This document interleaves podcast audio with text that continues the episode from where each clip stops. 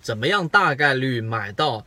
一根 K 线的一只个股的当天的一个相对低点？说最低点其实不太标准，应该是相对的低点。怎么样去把握呢？首先有一些条件，第一，它必须要满足六要素，也就是上涨六要素。当个股突破到智能辅助线上方的时候，刚刚去形成的智能辅助线的金叉第一根实体阳线，这个是第一个。啊，条件这样的个股呢，代表它整体趋势由原来由弱转强，实体的均线、实体的阳线必须让它的整体的这一个涨幅在百分之三到百分之五左右，这是第一个条件。这一只个股刚刚趋势由弱转强。第二个条件就是这一只个股的买入点位是在第二天开盘的时候挂单挂什么价格呢？就是在前一天的这一根阳线的开盘价加上收盘价除以二。这就是说，实体均实体阳线的这个中轴位置，往往是刚突破智能辅助线的第一个最好的买点。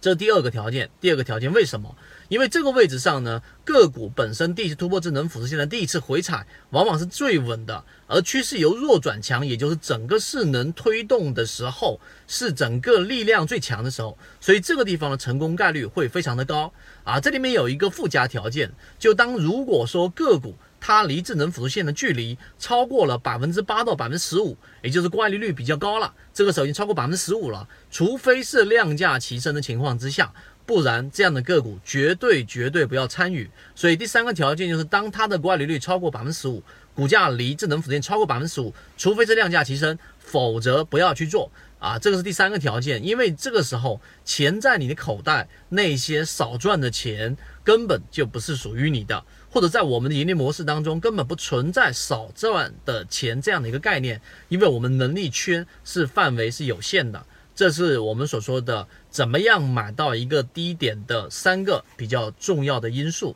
所以要买到一个低点，其实还有很多的细节啊。那第四点，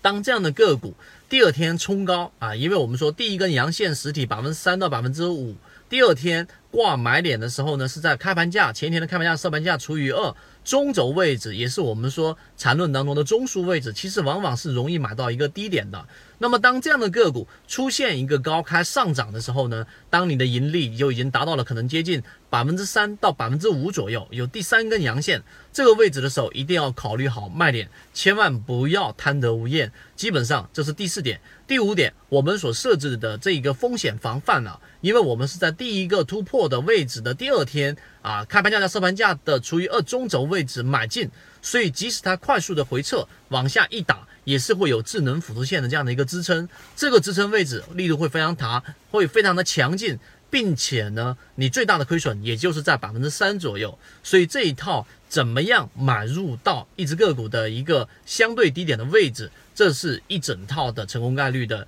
一个我们的盈利模型。所以如果你认真去听完我讲的那几个条件，然后你去测试，你会发现。市场当中大部分当然有一个细节，六块钱左右的股票在开盘价买入的时候多加一到三分钱左右啊，这是我们的操作经验，你就很容易或者大概率买到一只个股的相对低位了。那更多关于这一个怎么样买到一只个股当天短线的低点的这个完整版的实战视频，可以找到我们圈子。今天我讲的这几个要素是我们经过实战和不断测试最终得出的一个结论。